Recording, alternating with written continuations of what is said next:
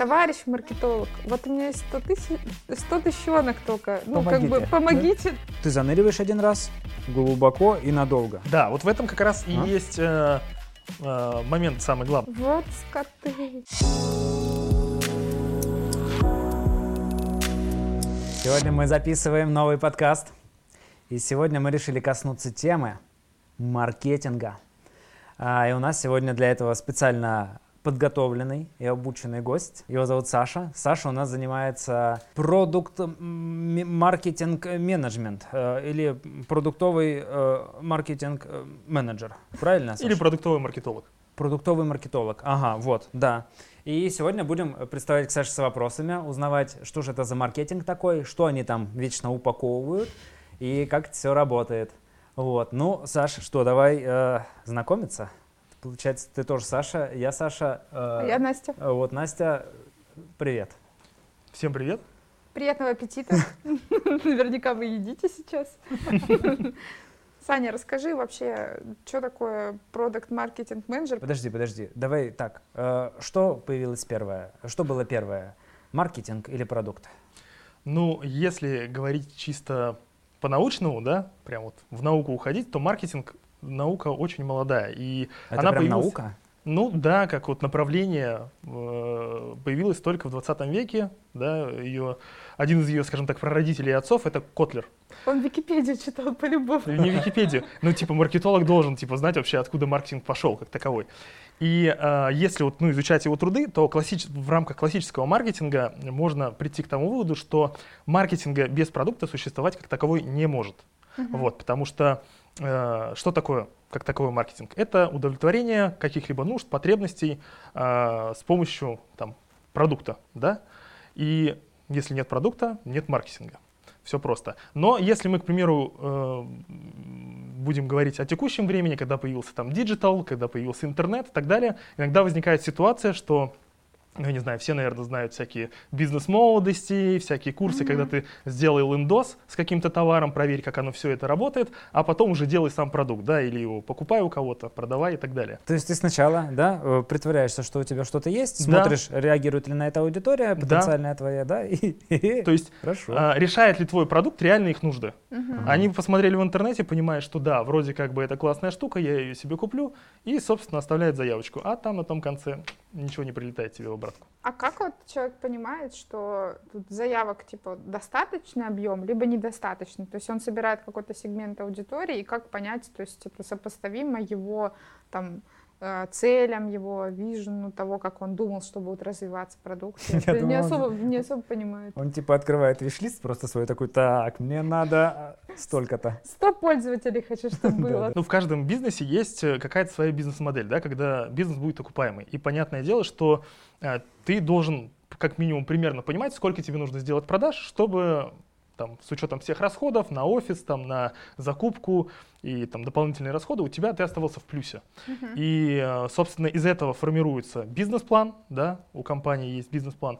И потом уже это маркетолог, ну, это может быть продуктовый маркетолог, это может быть маркетолог-стратег, он это э, декомпозирует на маркетинговую стратегию, сколько, в каких каналах ты должен там привести людей, да, э, и чтобы это как-то сконвертировалось потом в заявки, в продажи и так далее. Саня, ты открыл ящик Пандоры, сейчас посыпятся вопросы, потому что я вот э, не очень как бы а- особо в теме. То есть сначала я правильно понимаю, что до того, как весь этот маркетинг начинает э, работать, нужно написать бизнес-план, да, нельзя просто запустить лендос, условно, там, с каким-то описанием, собрать аудиторию, что-то из этого понять, то есть изначально нужно детально проработать проект, свою идею, там, а, понять, как позиционировать, как, а, не знаю, какой объем, да, окупаемость, вот это все, только потом запускать маркетинг, да, правильно? Ну, по науке, опять же, как это делается правильно, да, в идеале ты должен посмотреть вообще, кто твоя целевая аудитория, если ты хочешь какой-то продукт сделать, вообще понять, какой объем этой целевой аудитории в принципе есть на рынке, потому что ты можешь сделать какую-то штуку, которая интересна только тебе, и больше никто ее у тебя не купит. Какой бы ты маркетинг там ни применил,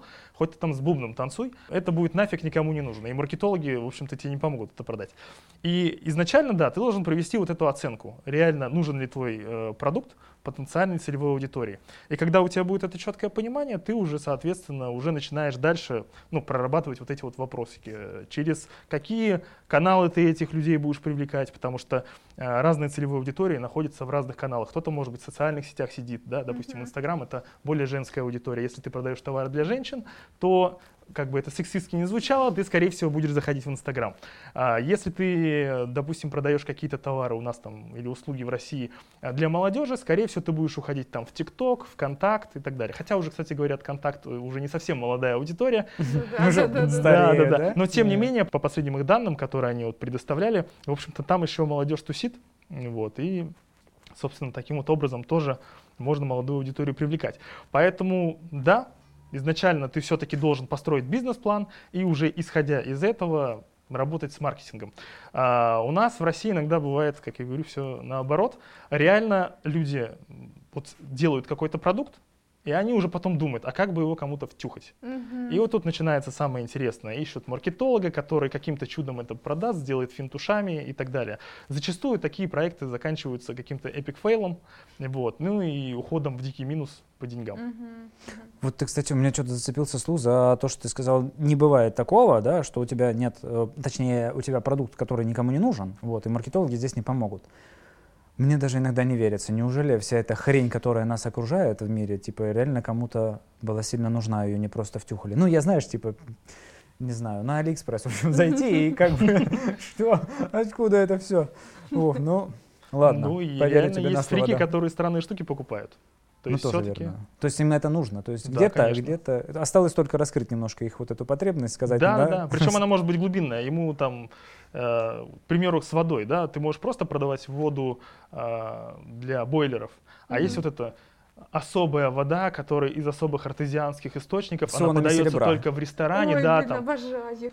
Вот, и она стоит там в 3-4 раза дороже, к примеру. Ты уже продаешь даже не просто воду, получается, а вот эту вот, как сказать, закрываешь потребность людей статус. вот в этой статус, да, да, да. Ты смог купить себе воду, которая стоит охрененно дорого, ну, например. Угу.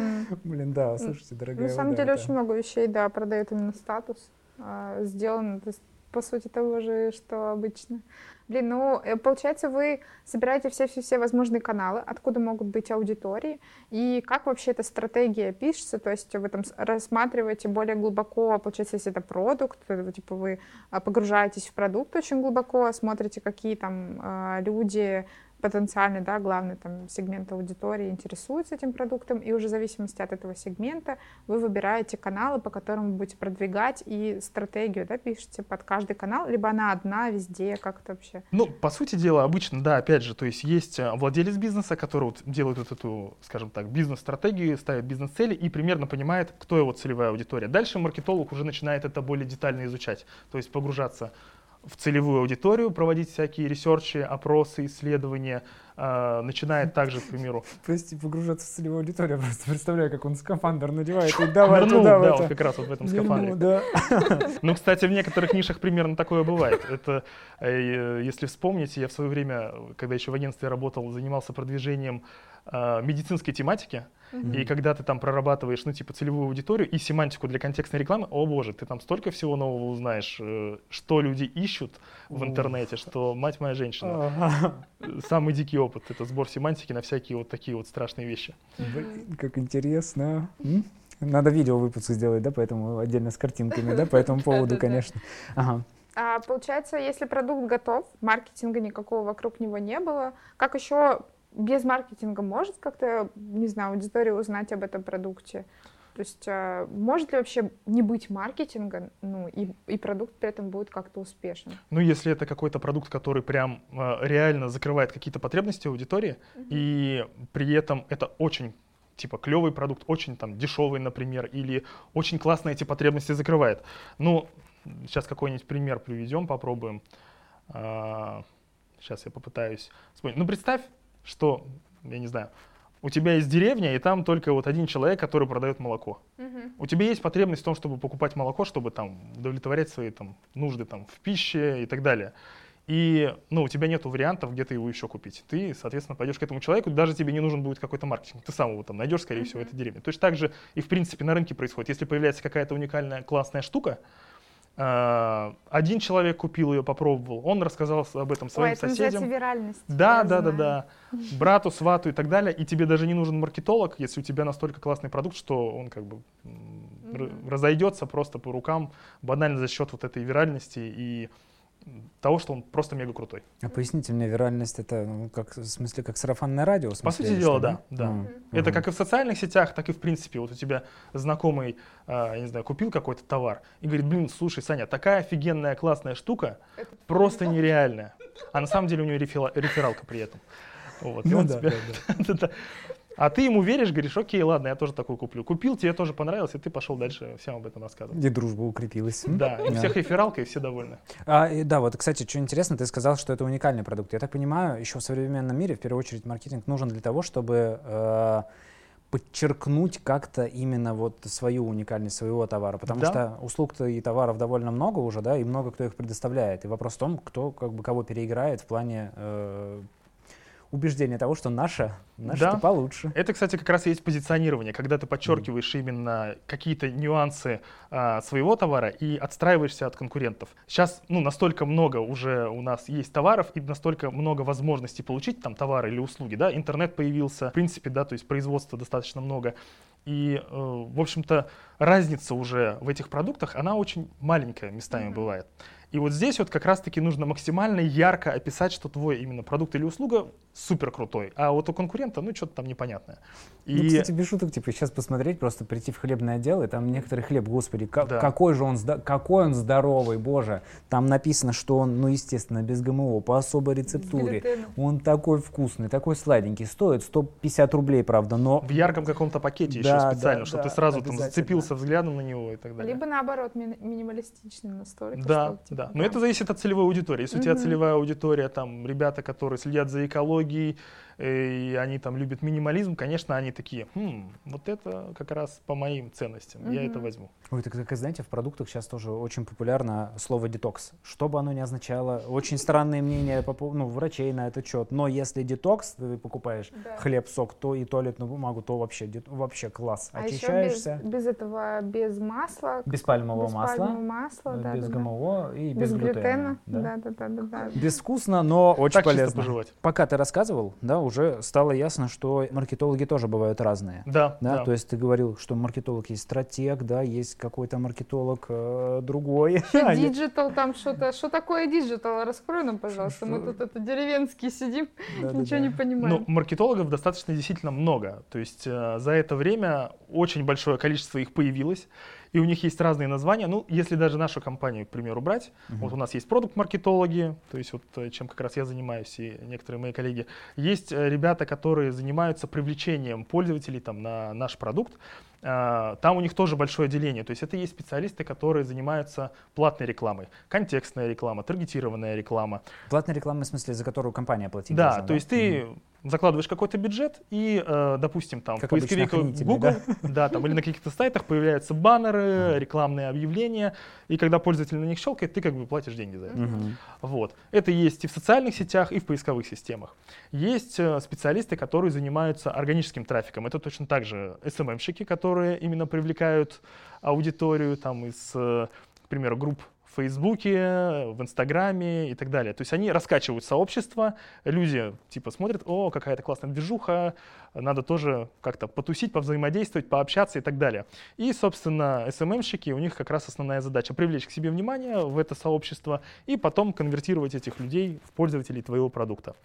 А, Мгм. Есть SEOшники и ASOшники. Это тоже Все, я вышла из чата. Ну, я на самом деле понимаю, о чем ты говоришь. Как человек, который не разбирается в этом во всем разобраться, ну, вот сходу, знаешь, там, типа, чувак залетел в отрасль, такой, хочу заниматься вот маркетингом, и Саня такой, есть вот это, вот это, вот это, вот это, вот это. Кажется, ну, очень, просто масса. Мне кажется, отрасль так сильно выросла, да, за, там, за пять лет. Там а, очень много специалистов, причем реально ну, новые специалисты появляются как на дрожжах, даже уже появились такие названия, как авитологи. Это те, кто а, занимаются рекламой на Авито. Или конректологи. Даже звучит как-то По-медицински как-то немножко, да. Да, да, да. Это типа чуваки, которые занимаются и контекстной рекламой, и таргетингом. И вот кто-то придумал такое название конректолог. Ну, Конректолог. Да, да, да, типа совмещение. Покопаюсь в вашем продукте. Или там тиктолог. Тиктолог. А, ну да, да, да, без шуток даже, да. Инстатолог. Да, И так далее, Инстолог. Ну, Это, это Хрен капец. Это короче, кто очень... это за инстолог. В этом во всем объеме разобраться э, очень сложно, мне кажется. А так и получается. На самом деле, особенно на маленьких проектах, если ты обратишь внимание на вакансии, которые есть на. HeadHunter, иногда э, ну, потенциальный предприниматель, который хочет там, нанять к себе маркетолога, он далеко не всегда понимает, ну, Кто ему нужен? кто ему нужен. Да. И получается такая вакансия из серии, что ты должен делать прям реально все. И Мгм. SEO, и контекстную, и таргетированную рекламу, и веб-аналитику настраивать там, и еще продукт улучшать при этом, при всем, и еще стратегией заниматься. Вот. И при этом там ставка как одного там а, полуподбитого маркетолога. Мгм. И ты вот как бы должен, да, за бесплатно практически все это выполнять. И это чаще всего из-за незнания, то есть реально, ну, э, предприниматели не всегда знают, кого, подо что конкретно нанимать, и обжигаются потом на этом. Потому что чаще всего, когда приходят такие многостаночники, ну, которые делают типа все и сразу, они это делают поверхностно, и, ну, качество страдает. Ну, блин, мне кажется, как сейчас во многих цифровых Мгм. вообще профессиях в целом. Мгм. Слушай, ну давай все-таки еще раз попробуем разобраться. Так, мы сказали, что есть, э, например, SEO и А- ASO. Да, Да. Вот, вот про SEO, если я еще сам что-то слышал, то Мгм. про ASO уже ничего. SEO это, я так понимаю, тот человек, который у нас занимается э, набором правильных тегов, да, или там оптимизацией какого-то ресурса для того, чтобы правильно трафик на него шел, и Ну, оно типа, искалось. Да, органический трафик Да? генерирует. Ну, по сути дела, да? у нас же есть там всякие landing page, да, Мгм. через которые мы привлекаем аудиторию. У нас есть блог тот же самый и так далее. Ну, то есть какой-то сайт. И э, как раз задача SEOшника сделать так, чтобы, ну, то есть э, вот эти все сайты попадались э, вверху на выдаче, да, Мгм. то есть на самых первых страницах. И это уже достигается разными методами, то есть ты сначала собираешь семантическое ядро, то есть изучаешь, по каким запросам твоя целевая аудитория э, ищет, ну, продукт твой или продукт конкурентов. И на основе этого там пишутся статьи, которые, э, скажем так, связаны с этими запросами.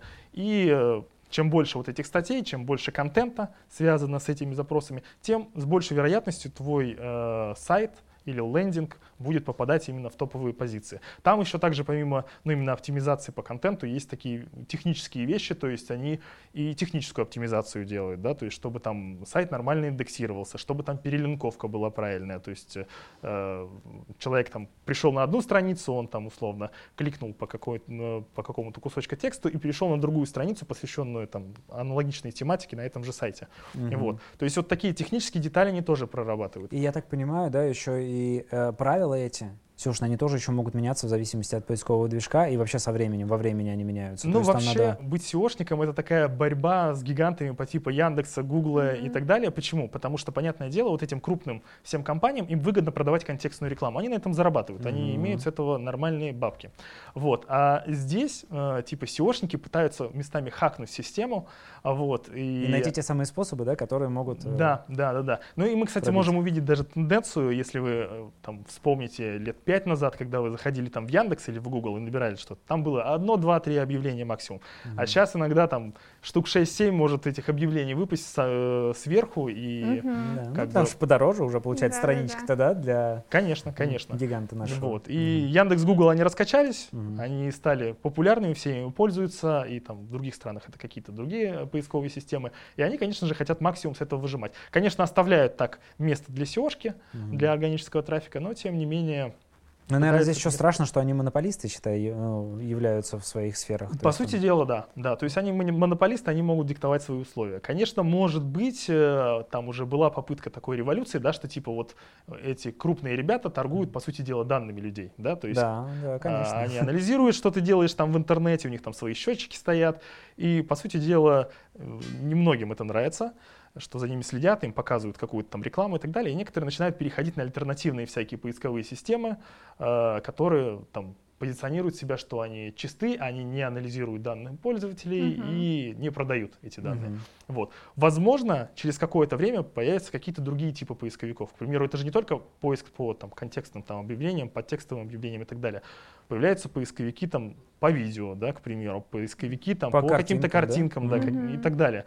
То есть еще сам тип поиска может меняться в перспективе. Ну, это мы посмотрим, увидим, как это будет дальше. Как-то однажды я что-то искала, а, и мне выпала там онлайн-школа по поиску одна, на которую я не искала, она была в первой, она была не в рекламе, то есть это не закупка. И я так удивилась, почему, типа, она мне выпала. Я зашла специально на сайт, посмотрела вот такие борды, которые прописаны у них все, и у них там были указаны все конкуренты. Ну, то есть, короче, по любого конкурента выбираешь, они все равно в первом запросе. Э, это вот как хакнуть систему. Ну, Таких штук много, да, всяких? Это, наверное, самый классический ход, да, наверное, какой-нибудь? Ну, сейчас уже это далеко не всегда работает, потому что все такие поисковые системы, они тоже смотрят, что ты, как ты пытаешься продвигаться, Угу. И э, в какой-то момент они начинают, типа, как это сказать, нерфить таких э, такие сайты и понижать их выдачи. Если... Нерфить это значит понижать, Ну, да-да-да. Uh-huh. То есть они могут, к примеру, увидеть, что ты пытаешься какое-то грязное SEO использовать, и uh-huh. ты не за счет контента uh-huh. а, свой сайт продвигаешь, а за счет каких-то вот таких хаков, типа там в ключевых словах прописываешь, там переспам в них делаешь и так далее. Так, так, а что еще в грязном SEO есть? Расскажи. Там даже есть такой термин, как клакинг в свое время uh-huh. работал, по-моему, даже сейчас работает. Ну, я детали здесь уже не могу рассказать, потому что это, наверное, уже лучше к профессиональному SEOшнику обратиться, как это работает. Uh-huh. Но да, есть разные всякие очень черные э, схемы, как, в общем-то, SEO-позиции сайта угу. повысить. А в маркетинге есть такие грязные схемы какие-нибудь? Так, сейчас, погоди, погоди, погоди. Ох уж давай давай не будем прыгать. Так, это вот мы с тобой техническую, условно,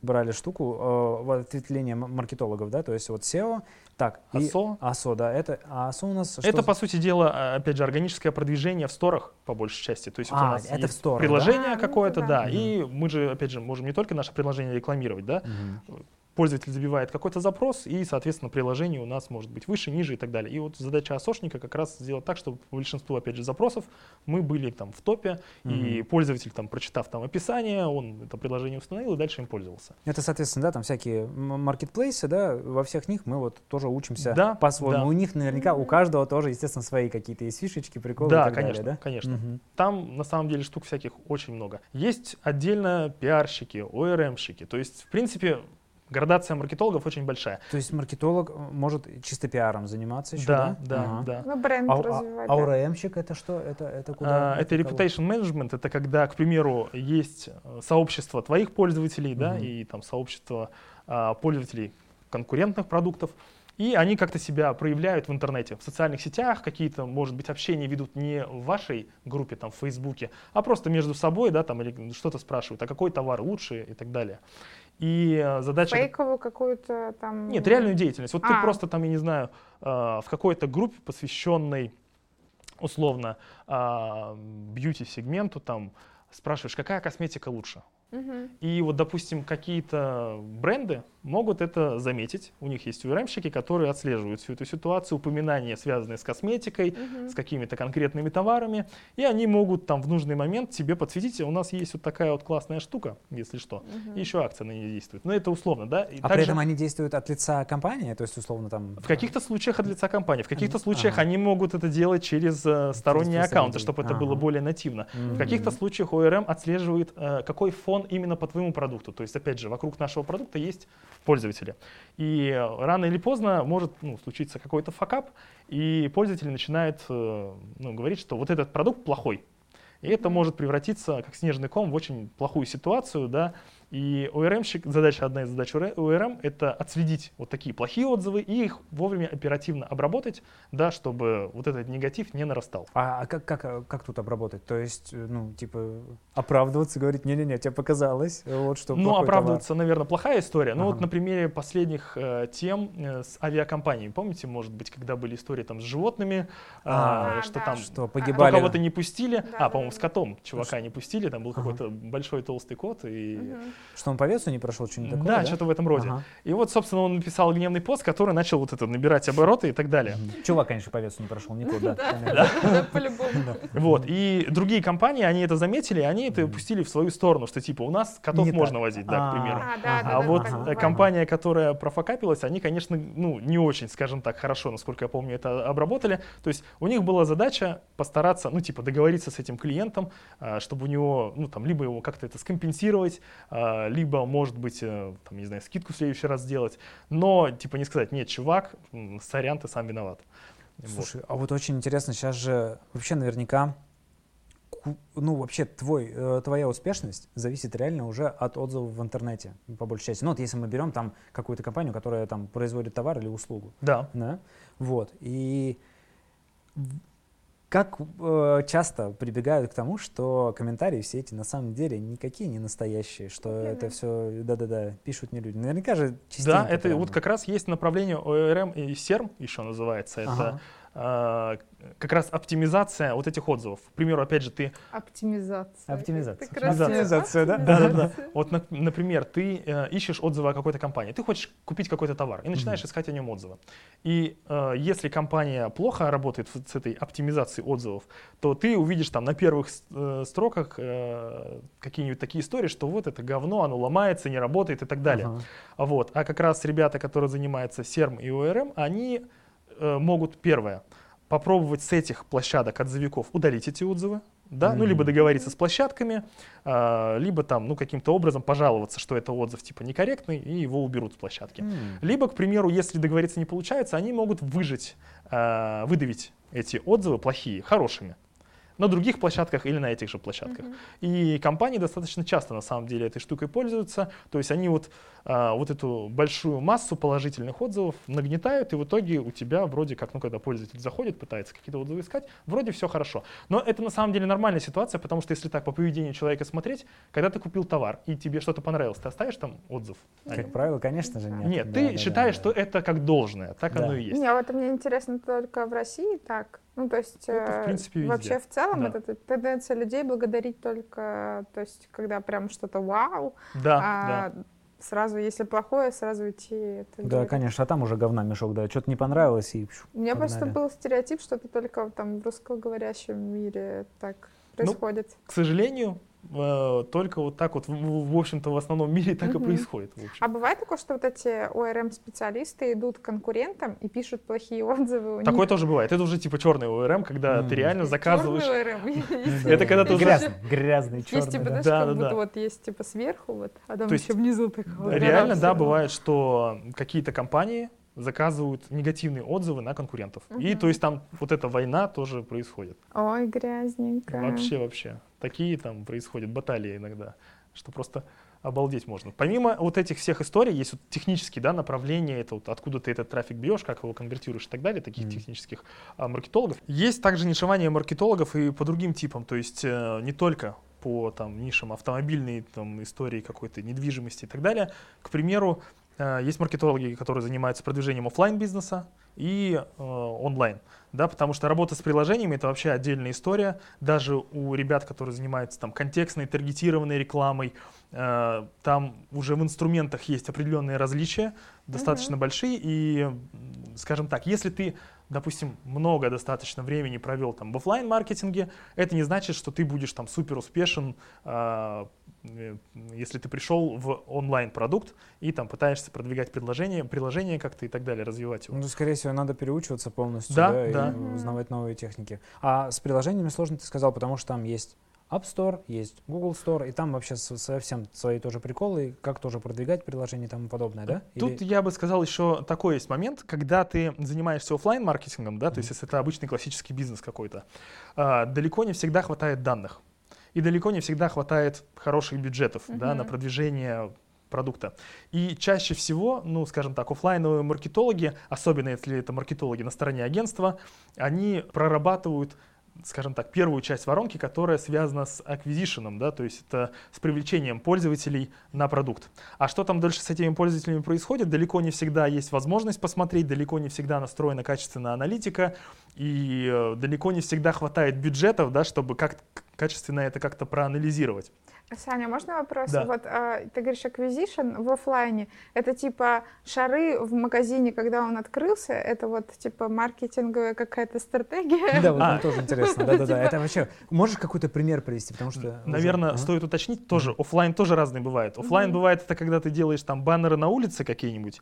А есть, э, опять же, допустим, есть э, агентство недвижимости, у них просто есть сайт, но по факту весь бизнес у них происходит в оффлайне. Мгм. То есть это не сервис какой-то, это не приложение, а именно какой-то, ну то есть бизнес с офисом, с сотрудниками, и Мгм. которые именно сам продукт делают вот именно в оффлайне. То есть мы через э, цифровую площадку, э, Да. тут, тут- тут сайт, мы только их приводим вот сюда вот обратно в оффлайн. Да, Мгм, да, да, да. мгм. И э, вот ну, про тех маркетологов, про которые ты говоришь, шарами и с баннерами, там, конечно, вообще вот очень как, сложно как эти считать. баннеры вообще посчитать? То есть они же просто висят и висят. Это просто какая-то узнаваемость бренда же, только на это может работать? В том числе некоторые, к примеру, на вот эти даже наружные баннеры могут там вешать QR-коды, Мгм. какие-то специальные, А, допустим, ну номера да, да, да. телефонные, потому что э, такая есть фишка, когда вы звоните по какому-то номеру телефона, даже там с сайта или, допустим, с оффлайн баннера есть система специального колл-трекинга. И они могут определить, а откуда ты конкретно, с какого рекламного источника позвонил. И причем даже можно прослушать этот разговор, о чем мы, в принципе, э, э, общались. как То есть они таковой. специально на баннерах типа ставят разные номера телефонов, да, чтобы понять, где типа эффективнее реклама это была, да? Ну, к примеру, в одном районе Ага. у тебя висят э, оффлайновые баннеры там, с одним Мгм. номером телефона, в другом Мгм. в другом. И ты понимаешь, что если у тебя по одному номеру телефона приходит больше звонков, значит там реклама сработала лучше. Мгм. И ты А в понимаешь, другом, значит, нищие живут, ну, например. ну, к примеру, да, вполне реально. Вот. И ты уже понимаешь, сколько ты заплатил э, за обклейку одного района и за обклейку другого. Это, конечно, очень такие э, неточные местами могут быть цифры, но тем не менее уже какая-то базовая аналитика. Мгм. Вот. У ребят, которые приводят пользователей на сайт, здесь уже побольше да, информации. То есть ты четко понимаешь, с контекстной рекламы ты человека привел, там, с таргетинга, э, либо там с э, социальных сетей. И можно даже прям понять какие-то компании, сколько ты денег на этих пользователей потратил. Но вот что с ними дальше происходит, вот тут начинается самая главная проблема. Мгм. Потому что, опять же, если мы говорим о продукте, о приложении, либо о продукте, который полностью делается в онлайне, я не знаю, могу ли я какие-то бренды сейчас здесь называть? А, ну, они нам не заплатили, но могут, если Ну, что. хорошо, скажем так. Есть, к примеру, школы, которые обучают практически полностью в онлайне, да?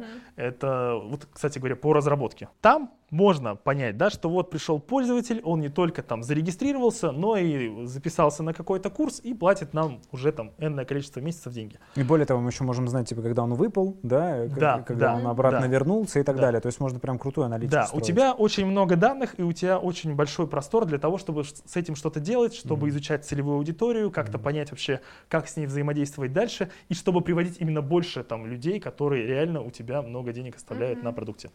А вот если мы говорим про оффлайн бизнес, допустим, агентство недвижимости, представляем, что мы привели там условно в месяц там 100 заявок, да? Недвижимость это очень дорогая штука. А сейчас, погоди, погоди, заявок это в смысле на, на- на сайте, например, Да, оставили, люди, да, там примеру, перезвонить мне, Да, да? да, Что-нибудь да, такое. да, Мгм, перезвонить мне, либо там записаться на консультацию и так далее. мгм. Вот 100 человек мы привели по заявкам. Что с ними дальше происходит? Да, В большинстве случаев вот оффлайнщики либо маркетологи из агентства, они далеко не всегда это понимают, потому что сквозная аналитика вот это не настроена. И пользователь пришел, он может консультироваться с агентом по недвижимости неоднократно, очень долго, и чтобы там подписать с ними договор, он там, я не знаю, может там 3-4 месяца, 5 месяцев думать и так далее. Мгм. И вот эта вся цепочка его взаимодействия именно в оффлайне, она зачастую теряется.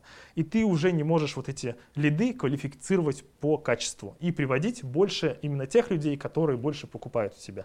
То есть вот э, разница в этом, э, она очень ощутима. Я, кстати говоря, на своем опыте тоже это ощутил в свое время, потому что я как раз приходил из агентства, и у меня был Мгм. упор именно на acquisition. И когда я перешел в продукт, и тут дофига просто данных, просто триллиард всяких там параметров, значений, э, понимания по целевой аудитории, с которой можно работать и что-то классное делать, это прям сильно ощущается. Ну, это- Тогда расскажешь нам, да, типа, как- как- какое здесь различие основное в работать в агентстве, да, и вот над продуктом. Да, ну, да. вернемся чуть-чуть, да, Да. попозже тогда. Вот, а, слушай, да, и что интересно, вот он в оффлайне пришел, это же получается, тогда этому агенту надо еще спросить у него, а ты пришел откуда? Э, извините, вы по, по- по сайту пришли к нам, да, типа там, не знаю, от рекламы в Инстаграме или еще откуда-то? То есть это же надо тоже узнать, откуда человек пришел-то в итоге. Ну, скажем так, когда есть CRM-система, это тоже, в общем-то, можно фиксировать, Мгм. просто это не так точно, как, опять же, в онлайн-проектах. Мгм. То есть э, CRM-система, она как раз позволяет это частично сделать. Пришла заявка на сайт, э, дальше в, в каком-то уже, э, там, допустим, варианте, ч- там, человек оставил телефон, e-mail.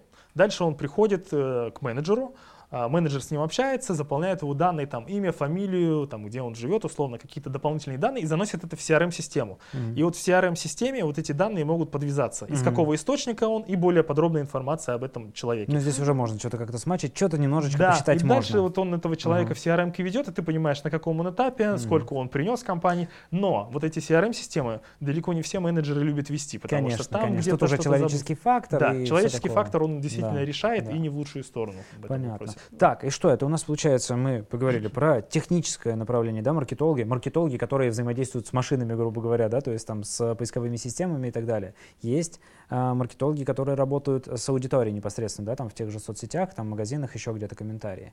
Есть маркетологи, которые работают в офлайне, ну, с, с офлайн, да, таким вот привлечением. И, и, и, наверное же, еще что-то есть, я так подозреваю. Это еще тоже не конец списка, да? Ну, это, наверное, такие самые основные... Нет, есть, конечно, еще маркетологи, которые занимаются чисто стратегией. Они чисто занимаются там а, разработкой стратегии продукта, к примеру. Ага.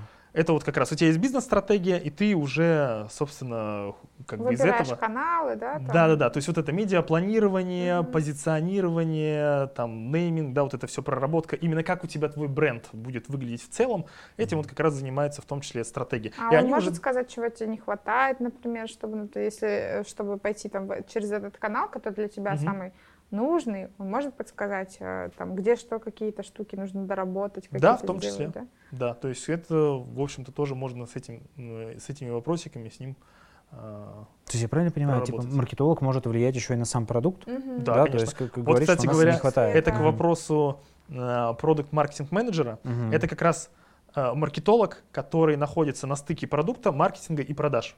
Угу. Uh, такой uh, как это, полукровка, свой среди чужих, чужой среди своих, да.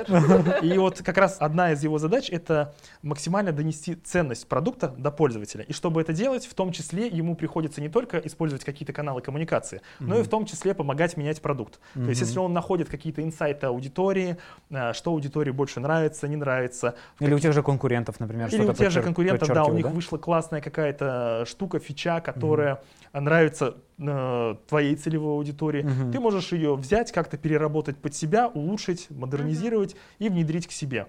И, собственно, вот здесь как раз продукт-маркетинг менеджер, ну, в классическом понимании, он помогает продукту, да, вот улучшать этот продукт и максимально вот эту ценность продукта доносить до пользователя.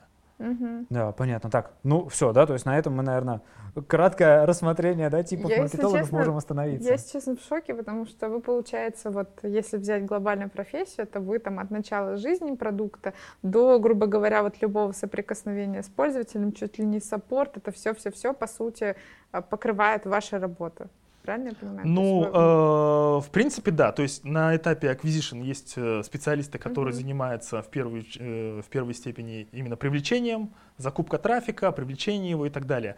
А, продукт-маркетологи по большей части, они на следующем этапе воронки, это доконверчивание пользователей до покупки угу. и, а, соответственно, потом удержание их да, на платформе. Вот, к примеру, Возврат. Да, да, да. Угу. Вот у меня как раз задача входит именно удержание наших пользователей на платформе угу. путем там разных всяких штучек и так далее. Угу. Но это мы уже говорим про продуктовый все-таки маркетинг, да? То есть да. когда ты уже находишься в продукте. Да, да. Вот. Может быть, тогда немножко расскажешь, э, раз у тебя был опыт работы в агентстве, да, то есть чем это э, отличается? То есть опыт там, когда наверняка, да, я так понимаю, это просто заказы какие-то, да, какие-то клиенты приходят, говорят, ну, Прокачайте мне маркетинг. Я, я могу рассказать, как я это себе вижу. То есть это просто э, куча проектов на потоке, в которых ты сильно не погружаешься. Ты просто вот на этом этапе acquisition, тебе главное привлечь, правильно, пользователя каким-то образом, там, не знаю, выстроить креатив, найти вот канал какой-то, в котором может этот пользователь залететь. И все, по сути, вот заявка есть, и как-то, мне кажется, агентства так и живут, что они вот, есть заявка, по сути, значит, они отработали стоимость заявки, ну, от рекламы тоже, ты так понимаешь. Ну, Главное, чтобы ниже стоимость, больше заявок. Да, да, да, в принципе, примерно так это и происходит. То есть есть агентство, в агентстве есть специалисты, те же самые там специалисты по контекстной рекламе, по SMM, по SEO и так далее. А, приходит, к примеру, клиент, который, у него продукт, ну, либо не настолько большой, чтобы делать у себя внутри отдел маркетинга, либо это какой-то, опять же, тоже начинающий продукт, э, проект, э, которому нужна помощь именно с точки зрения маркетинга, с точки зрения экспертизы. И, э, Помогите, я бизнесмен, да? но не знаю, что делать. Ну да, шутки шутками, да, сейчас а это сложно. на самом деле и бывает. Конечно. И, в общем, задача как раз-таки маркетолога на стороне агентства постараться ну, там, приложить максимальные усилия, чтобы как минимум хотя бы дать этому бизнесу как можно больше заявок за его бюджет. Uh-huh. Да? Uh-huh. Вот. В зависимости от типа работ, потому что в агентство бывает приходит и за трафиком, за заявками, и бывает за э, построением той же самой стратегии. Uh-huh. Да? Тоже могут приходить за там сайтом, за разработкой сайта и так далее. Вот если у меня, например, завтра появится стартап, я Так. буду производить колготки, допустим, допустим. И я вот просто там производство выстроила, и вот понятия не имею, как мне какую аудиторию, как вообще находить. Мне вот проще всего, как пойти вот в агентство, чтобы мне там какой-то стратег условно выстроил а, всю эту маркетинговую кампанию, либо там, ну вот, напрямую, я не знаю, есть ли вообще такой специалист, который сможет тебя сориентировать, кому тебе нужно, потому что мы назвали кучу специальностей, Мгм. и если в этом не разбираться, а большинство людей, которые имеют бизнес, мне кажется, очень поверхностно в этом разбираться, как вообще жить. Ну, мне кажется, для этого агентства и нужны, наверное. Да, Ты то приходишь есть и делаешь тут- запрос. Тут как раз и возникает тот момент, что если, к примеру, предприниматель не совсем знает, к кому обращаться, он идет именно в агентство, потому что там уже есть специалисты разного профиля, Мгм. они тебе подберут нужного, условно, да, нужный товар. Ну и ненужного тоже заодно. Да, да, на да. всякий И случай. ненужного А тоже бывает, да, сейлом туда же. И э, там уже, в общем-то, будет проработка твоего конкретно там товара или услуги и так далее. Вот. Если ты все-таки понимаешь вообще, какой тебе специалист нужен, иногда более выгодно найти все-таки прям отдельного специалиста, фрилансера того же самого, если ты понимаешь, как его контролировать и вообще какие он работы должен выполнять. Ты так сказал, да, что маркетолога еще контролировать надо, потому что он такой, о, Да, они ребята Да? хитрые иногда бывают, так что... а я зря смеюсь, я да понял, я да, понял. конечно, но это же все, там, там все очень, мне кажется, они могут скрутить все, весь бюджет за один Да. день, если какой-нибудь не очень умный маркетолог А я попадется. Блин, это ж как страшно. То есть ты идешь э, Да. на поводу человека, который умеет продавать. Только он Да. же и себя, значит, умеет продавать. Да, О, конечно. страшно. Я понял, Прикинь, у я тебя понял. бюджет там на месяц 100 тысяч на рекламу. Ты такой, товарищ маркетолог, вот у меня есть 100 тысяч, 100 тысячонок только. Ну, как бы, Помогите. помогите. А он такой берет и скручивает всю рекламу за один день. Это еще не самый плохой Это вариант. ужас. Иногда бывает такое, что он из этих 100 тысяч, к примеру, 30 скручивает, остальные себе забирает. А, Да. Такие истории тоже случаются. Отвратительно. Классно, Да, поэтому, Мгм. конечно, если ты нанимаешь отдельного прям специалиста, ты должен понимать, да, кого ты конкретно нанимаешь под эту работу. Если ты не понимаешь, то, наверное, лучше обратиться либо в агентство, либо к каким-то знакомым своим там друзьям, которые хотя бы в этом шарят. Хотел сказать, продажа. что можно по отзывам поискать, но Но нет, нет, не прокатит такая история. кому верите? Вообще никому не да, верю. больше интересно. Такая какая-то зацикленная немножко история, да, получается? Да. Так, ну, а да, а если мы э, к продукту, да, возвращаемся, вот, то э, тут у тебя уже ты заныриваешь один раз глубоко и надолго, Да, То да. есть в первую очередь, наверное, такая разница. Ну, наверное, вот, э, скажем так, если так э, сравнивать, да, Мгм. в чем основные Плюсы, различия между агентским маркетологом и маркетологом, который находится в продукте.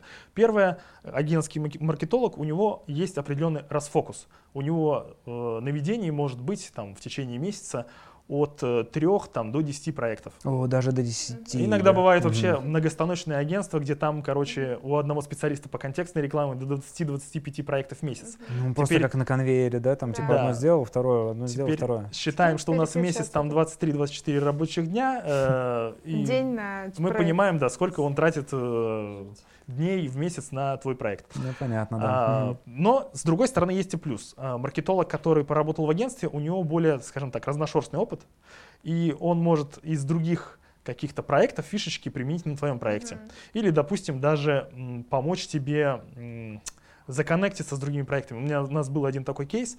А, было агентство недвижимости, а, и было отдельное агентство по приемке квартир. И мы этих двух клиентов свели, и получилась такая история, что агентство недвижимости закрывает сделку, от- э, сдает условно квартиру клиенту, а, потом в обезличенном формате отдает а, аудиторию в рекламные системы нам, и мы уже в рекламных системах показывали рекламу именно приемщиков на эту аудиторию, которая только что приняла. А, У меня сейчас просто куча рекламы сыпется. Скоро, типа, я вступила в группу, где написано, что дом скоро будет сдан, и мне куча рекламы сыпется о том, что, типа, вот, поможем с приемкой, поможем с мебелью. Да, да, да. Вот скоты. Ну, почему? Понятно. Почему же скоты? Всё ясно. Это называется Бизнес. маркетинг, да? Бизнес называется. Ну и такой разноплановый опыт, он, скажем так, позволяет маркетологу достаточно неплохо расти в плане того, что, ну, типа, понимать, как можно еще, какие методы применить для роста продукта, если ты уже ушел в продукт, например. Вот, в продукте здесь э, другая история, ты сосредоточен на одном продукте, ты максимально в него погружен, погружен в детали, максимально изучаешь там целевую аудиторию, там все очень круто разбираешься, и, соответственно, эффективность от твоего продвижения, скорее всего, будет лучше, чем у маркетолога, у которого там дофига проектов. Да, ты уже и более точечно можешь бить, и, наверное, как-то э, понимаешь, как со временем меняется мир продукта и так далее, да, да, и лучше да. улавливаешь эти тенденции и да. тому подобное. То есть выхлоп и эффективность будет, скорее всего, выше от маркетолога, который находится в продукте и прям вот только им занимается, не отвлекается больше ни на что. Сань, ты очень часто говоришь слово эффективность. Как померить эту эффективность? Ну, вот О. твою личную, если... Ну, даже, не, может, не лично, а вообще маркетинг, ну, наверное, да, в целом, да, да, да. То есть как понять, что маркетинг у нас эффективный или нет? Это, это вообще как? Можно ну, в конечном варианте, наверное, если говорить про эффективность да, маркетинга, как понять, что он хороший, да, или вложение плохой? в маркетинг дает профит, угу. да, то есть ты получаешь прибыль от того, что угу. ты вкладываешься в маркетинг, значит, э, он эффективен, да.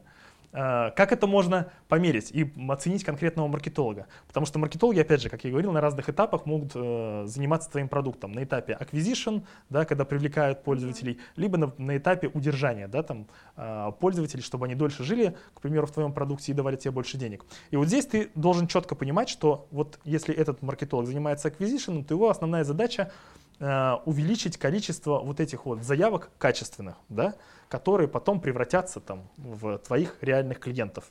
И если ты видишь, что маркетолог тебе все больше и больше приносит такой аудитории, там, с каждым месяцем, да, там, с каждым кварталом и так далее, значит, он идет в правильном направлении и делает свою работу качественно. А может, это просто людей стало больше, да? Откуда я знаю, да? Ну, тут уже, да, такие нюансы. Может быть, там бюджета стало больше, Может поэтому быть, рынок поменялся, я не знаю, что-то произошло. Ну, может же такое быть, что от него это вообще не зависит, это просто фарт. Такое тоже бывает. Такое тоже бывает, но здесь уже такие нюансы как бы всплывают. Тут надо комплексно смотреть на ситуацию. Если, к примеру, этот маркетолог занимается уже обработкой э, входящих лидов, э, удерживает их на платформе там, или на продукте, э, то здесь ты смотришь, как именно прибыль с этих пользователей у тебя увеличивается. Стали ли пользователи у тебя в продукте жить дольше? Uh-huh. И э, увеличился ли средний чек да, э, по этим пользователям на продукте? Если ты видишь рост по этим метрикам, значит маркетолог свою работу выполняет. То есть комплексно э, получается, что у тебя должна расти прибыль от вложений на маркетинг. То есть ты там условно 100 тысяч закинул, тебе вернулось 200 тысяч. Через квартал за счет оптимизации ты 100 тысяч закинул, у тебя там стало там, 300 тысяч да, с этих вложений и так далее. Слушай, а вот тоже очень интересно, а как получается понять, вы же, наверное, при какой-то маркетинг-компании тоже, типа, вот сейчас мы там этот месяц, например, пробуем вот эту штуку, да? Угу. Смотрите, завершаете, смотрите результаты, да. да? Вот, потом уже другую, то есть там в параллели они не запускаются. Или и такое бывает, что там типа а-ля АБ-тест э, по маркетингу, когда мы одной аудитории там закидываем одну штуку, другую другую. Такое да, тоже бывает? Да, такое есть. Вот как раз одна из наших частей работы, продукт маркетинг менеджеров, это работа с гипотезами. То угу. есть мы понимаем, что есть какой-то сегмент аудитории, на который может зайти какая-то ну, акция, да, условно. И мы, к примеру, можем провести АБ-тестирование, то есть взять этот сегмент аудитории, разделить его на контрольную тестовую группу. Контрольной группе мы, например, ничего не показываем, а тестовой группе мы показываем какое-то наше маркетинговое предложение. Uh-huh. Да? И дальше по истечению теста мы там набираем определенный объем аудитории в этих группах и сравниваем. Э, в итоге получилось ли у нас повлиять на тестовую группу Э, увеличились ли там продуктовые метрики и там, насколько они увеличились или нет. Если они увеличились и значительно да, увеличились, то значит тест э, проведен. Значит, все правильно тест. сделали. Да, да, все классно. Нормально. И дальше мы можем эту гипотезу брать и внедрять уже на всех пользователей угу. на продукте. Если там что-то пошло не так, значит с этой гипотезой нужно либо еще поработать, либо вообще ее отбросить и перейти к следующей. А если, например, взять группу и вообще никаких коммуникаций не показывать, никаких акций, ничего, ничего, ничего, а, смотрели ли вы какую-то вот нулевую аудиторию, как по сравнению с тем, что вот есть аудитория нулевая, есть какая-то аудитория с коммуникациями, есть ли в них вообще разница, потому что, а, а может такое вообще получиться, что ребята с коммуникациями отрабатывают типа хуже, чем те, которым вообще ничего, там, чистый лист у них? Ну, такое тоже бывает. Ну, то есть, э, можно такие тесты пробовать проводить, но на самом деле у нас уже продукт как-то более-менее устоявшийся, и поэтому, наверное, ну, так сравнивать уже Ухудшающий тест, конечно, можно делать, но мы сейчас это не на это нацелены. Ухудшающий тест. Да, да, да, да. Это как ты взял и отключил, к примеру, угу. то, что у тебя уже есть, и смотришь, угу. как аудитория дальше будет себя вести. Вот. Но у нас больше сейчас нацеленность именно на то, чтобы как раз-таки э, улучшать Мгм. текущую ситуацию, а не проводить ухудшающие тесты. У меня вопрос такой вот. э, Ты сказал про рекламные кампании, а вот эти все рекламные кампании, вы сами их придумываете? То есть вы там креативы Пользователи сами... спрашиваете, а чем бы вас привлечь, да? Да не, ну типа сами креативы, знаешь, лозунги, там бывает э, как-то заманухи именно через там картинки, через какой-то визуал. Кто это придумывает? То есть вы сами где-то что-то смотрите, либо это... Ну, в какой-то степени, да, это насмотренность, то есть обычно маркетолог, который планирует кампанию, зачастую основной вот этот месседж, да, закладывает э, самостоятельно и дальше уже это транслирует на исполнительный. То есть там, к примеру, может подключиться контент-маркетолог и дизайнер, а, который это будет уже реализовывать в виде текста или в виде там баннера конкретного. И, соответственно, в синхроне вместе с ними вот этот вопрос весь и прорабатывается. А ты вообще сам когда-нибудь текст писал там Да, для конечно. креативов в агентстве? Когда Либо- занимался контекстной рекламой, таргетированной рекламой, это вообще ну, постоянная Постоянно. история была. То есть у нас не было отдельного контент-маркетолога, который записал бы за нас тексты. То есть ты реально придумываешь, смотришь конкурентов, что у них написано, а, смотришь вообще, что у тебя на продукте, что ты можешь, опять же, подчеркнуть, да, чтобы э, пользователи на это, ну, скажем так, этим заинтересовались, да, этим продуктом. Повелись. Повелись. Да, да, да. Я хотел- Я, увидела, что... Я- Буквально, да, триггернулся, остановился вовремя. То есть приходится всякие такие штуки тоже самостоятельно придумывать. Иногда, конечно, это заканчивается такая многостаночность не очень хорошими креативами из серии, когда там котики какие-то странные в таргетинге появляются, ну и всякие там какой-нибудь трэш. Слушай, а по этому поводу, а наверняка же были какие-то прям фейковые истории. Ну, то есть, ну, ну, ну, как с моей стороны, да, воспринимается, ну, там, легендарный, э, легендарное кафе-ресторан, которое фастфудом торгует, да, вот, у них довольно агрессивный бывает маркетинг, причем, ну, Ага. такой прям ниже плинтуса иногда, да? Это из серии раскурячих всех, а окуренный что-то там. Да, да, да, да, Да. Вот интересно, такие наверняка компании, ну много кто пробовал, приводило ли это когда-то, ну наоборот, к дико отрицательным э, результатам? Может быть, вообще компании закрывались, может быть, после, этого- как, после особо озорных маркетологов?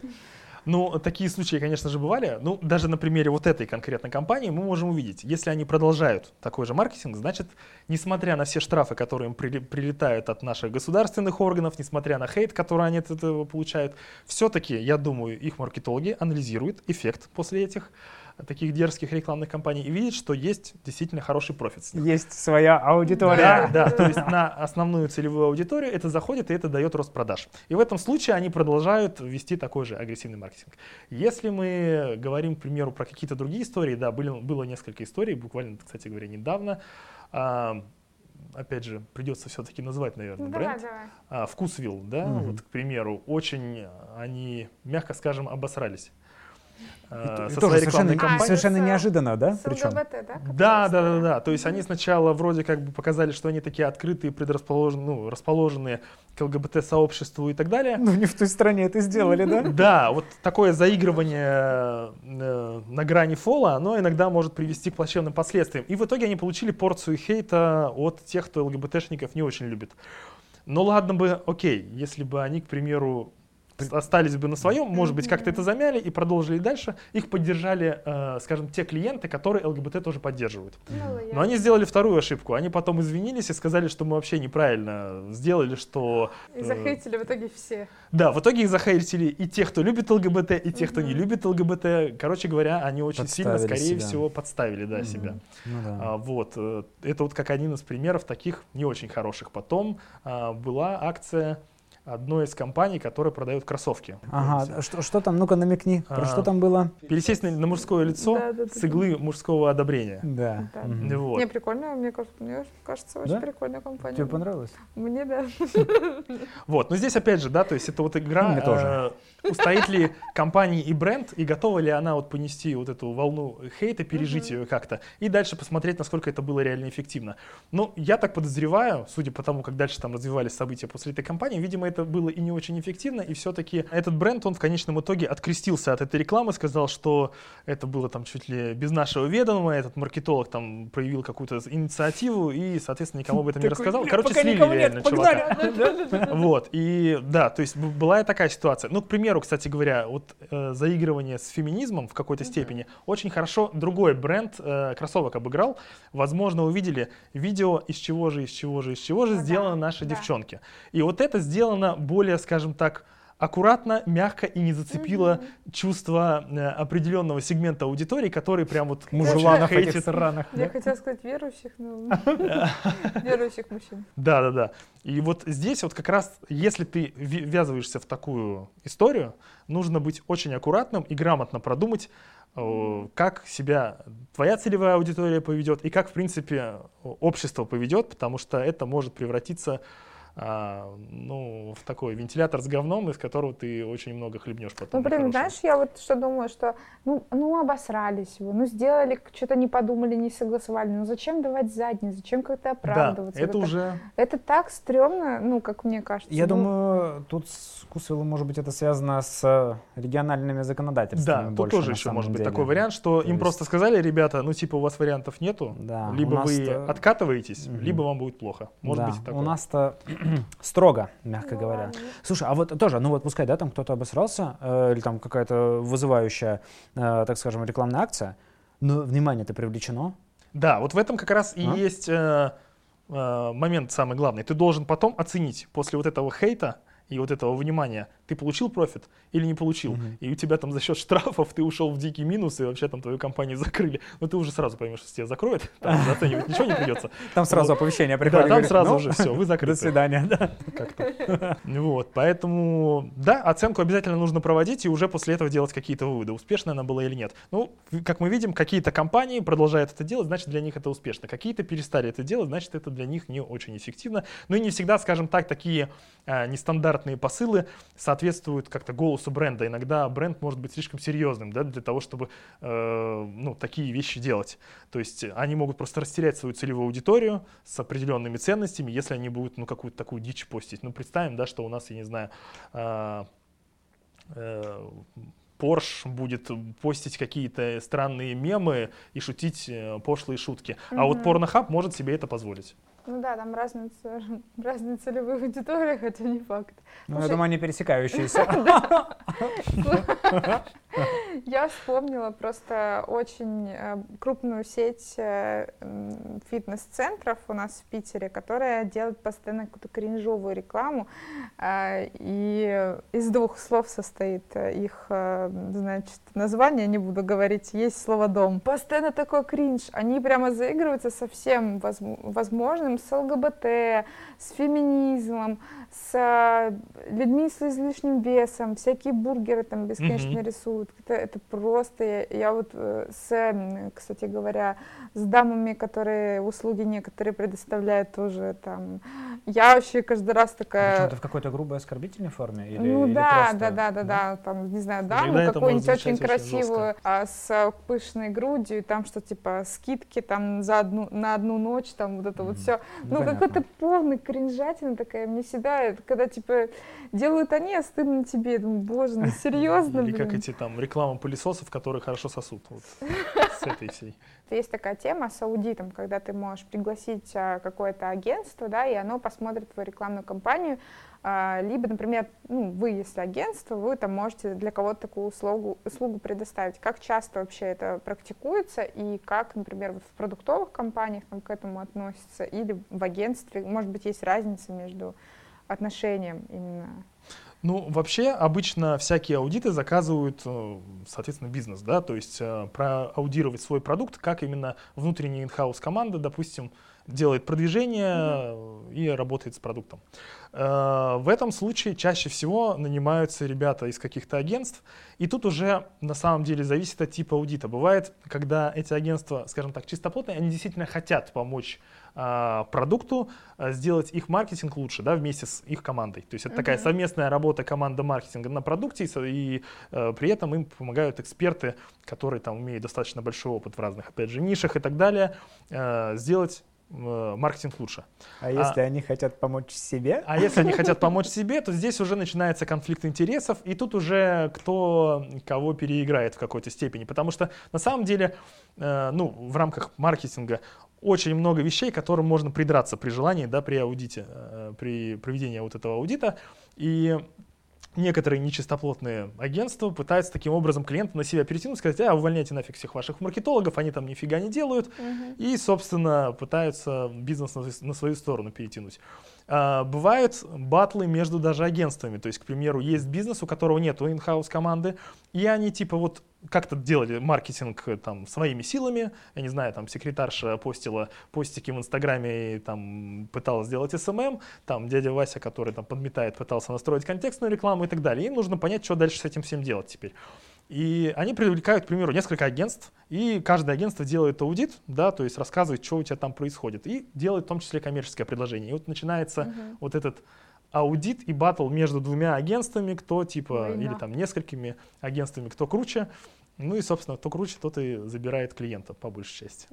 Ну, понятно, аудит, короче, дело такое непростое. Да, причем иногда бывают клиенты просто угорают, они устраивают какие-то голодные игры, когда приглашают прям в одну комнату сразу представителей нескольких агентств с их коммерческими предложениями, и там начинается, ну, типа, Рубилова конкретная. То есть э, бывают и такие истории. Ну, клиенты... Грязная игра опять, да? Это вообще, да. Конечно, вот пока я поработал в агентстве, очень много разных клиентов попадались, бывали и даже неадекватные клиенты. Это вообще отдельная серия, то есть про это можно Давай. тоже рассказывать. Серия неадекватные клиенты. Серия неадекватные клиенты. Э, была как-то история, э, мы начали сотрудничать с одним застройщиком элитной недвижимости у нас в Санкт-Петербурге. У нас их не так много, я не буду называть компанию, Потому что страшно, не можешь не объяснять, страшно. Да, э, значит, была такая история, что мы с ними договорились, окей, ребята, мы запустим вам рекламные кампании за неделю, просто будем это делать постепенно. И контракт мы с ними подписали в четверг, в пятницу начали настраивать какие-то рекламные кампании, пошел трафик, и э, в начались выходные, в воскресенье звонит э, менеджер проекта и дрожащим голосом говорит, э, Саня, слушай, мне тут звонил маркетолог э, с, со стороны клиента, от застройщика, uh-huh и она, короче, просто не в адеквате, она на нас орет. И, короче, говорит, если вы сейчас резко не увеличите количество заявок, то я просто в понедельник приеду к вам с, э, в агентство с ребятами, и мы вас нахрен всех поперестреляем. Я бы, конечно, посмеялся, но мы слышали об этих чуваках, что они, конечно, ни в кого не стреляли, в плане, ну, истории таких не, не слышал э, до этого, но я слышал, что они иногда применяли силовой метод к решению каких-то вопросов с подрядчиками. Вот. Э, нам повезло, в понедельник все-таки никто не приехал никого не расстреляли, но это было реально стрёмно, потому что, ну, типа, они могли вполне себе. Да мне сейчас стрёмно стало. Ужас, мне тоже стрёмно. Вот. Мы все-таки как-то этот вопрос разрулили, там, нашли общие там, точки соприкосновения, там, директор подключился. Но сам факт, это, типа, ну, такая странная вещь. Потом у нас был как-то... Ну, эффективная. А! Кстати говоря, забавно, кто не убивает нас, делает нас сильнее, потому что мы с ними проработали потом еще целый год, как минимум, и очень даже... А потом нас убили.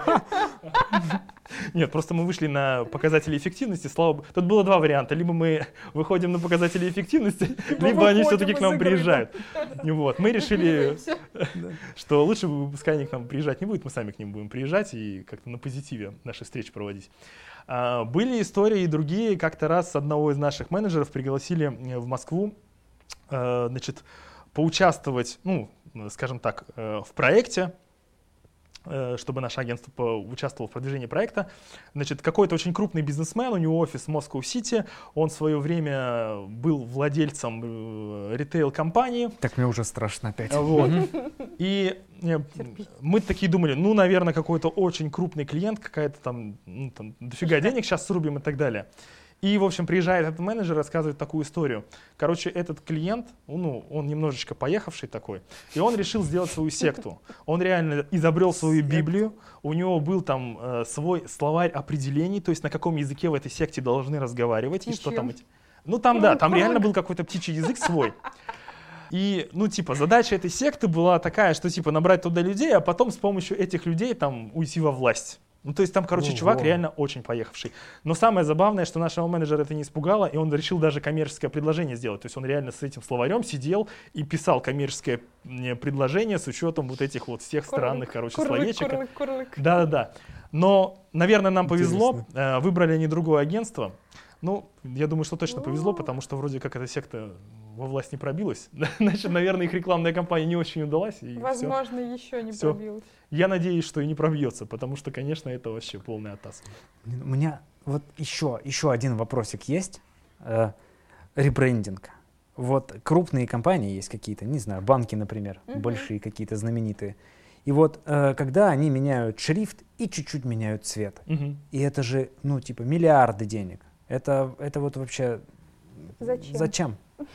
Это правда кому-то надо? Это... Ну, чтобы, ну, на самом деле я тут затрудняюсь как бы дискутировать на эту тему, потому что мне кажется, это лучше такие вопросы уточнять у человека, который занимается именно брендингом, да, вот э, разработкой Ага. вот этих всех логотипов, неймингов, неймингом, но зачастую там есть это не все-таки маркетинговая компания обычно такая тоже, типа, она, это не часть маркетинговой компании или брендинга? это больше такая часть, которая относится к стратегии вообще в принципе бренда и Ну компании. Ага. И здесь ну, скажем, такая история, что это не просто так они взяли там галочку добавили к логотипу или просто изменили шрифт. Там обычно кроется какая-то целая история, основанная на изучении целевой аудитории, что им сейчас там нравится, что не нравится и так далее, какие там цвета М. нравятся, не нравятся. Ну, то есть шрифт. шуток, короче, там наверняка психология-то тоже Да, замешивается. да, да, и- там дополнительные Ну, всякие возможно, не вложенные везде. смыслы. Э, чисто поугарать, поменяем. там. Сделали красиво, Да. брат, сейчас Э, не сделали, очень, да? брат, тебе красиво. Понятно. Вот, ну да, то есть это прям отдельный мир, в который нужно погружаться. И Ну, там тогда не будем туда лезть, э, страшно уже и так все равно. Ну и, кстати Да. говоря, с ребрендингом это тоже бывают такие темы, что некоторым брендам, допустим, когда они выходят на другие страны, тоже им приходится менять свои там названия и Ну так да. далее. Это, кстати говоря, вспомнил А. сейчас две истории таких Да-да. попадосных. Э, Coca-Cola в свое время, э, когда выходила на китайский рынок, вот это их название Coca-Cola, оно на китайском языке было очень созвучно с чем-то связанным то ли кусай головастика, то ли что-то в этом роде. Ну и представляешь, у тебя в банке, ну, типа на ней написано кусай головастика, кто захочет Мгм. это делать. И им пришлось реально делать там ренейминг в какой-то степени, чтобы продукт нормально вышел в Китай, и им начали пользоваться. Или даже у нас был такой пример, Danone, ну, крупная компания, делала э, в 90-х годах, выпускала детское питание, И название у нее было французское. Они не сразу проресерчили аудиторию, не понимали, что это слово обозначает на русском. А, называлась она «Бледина».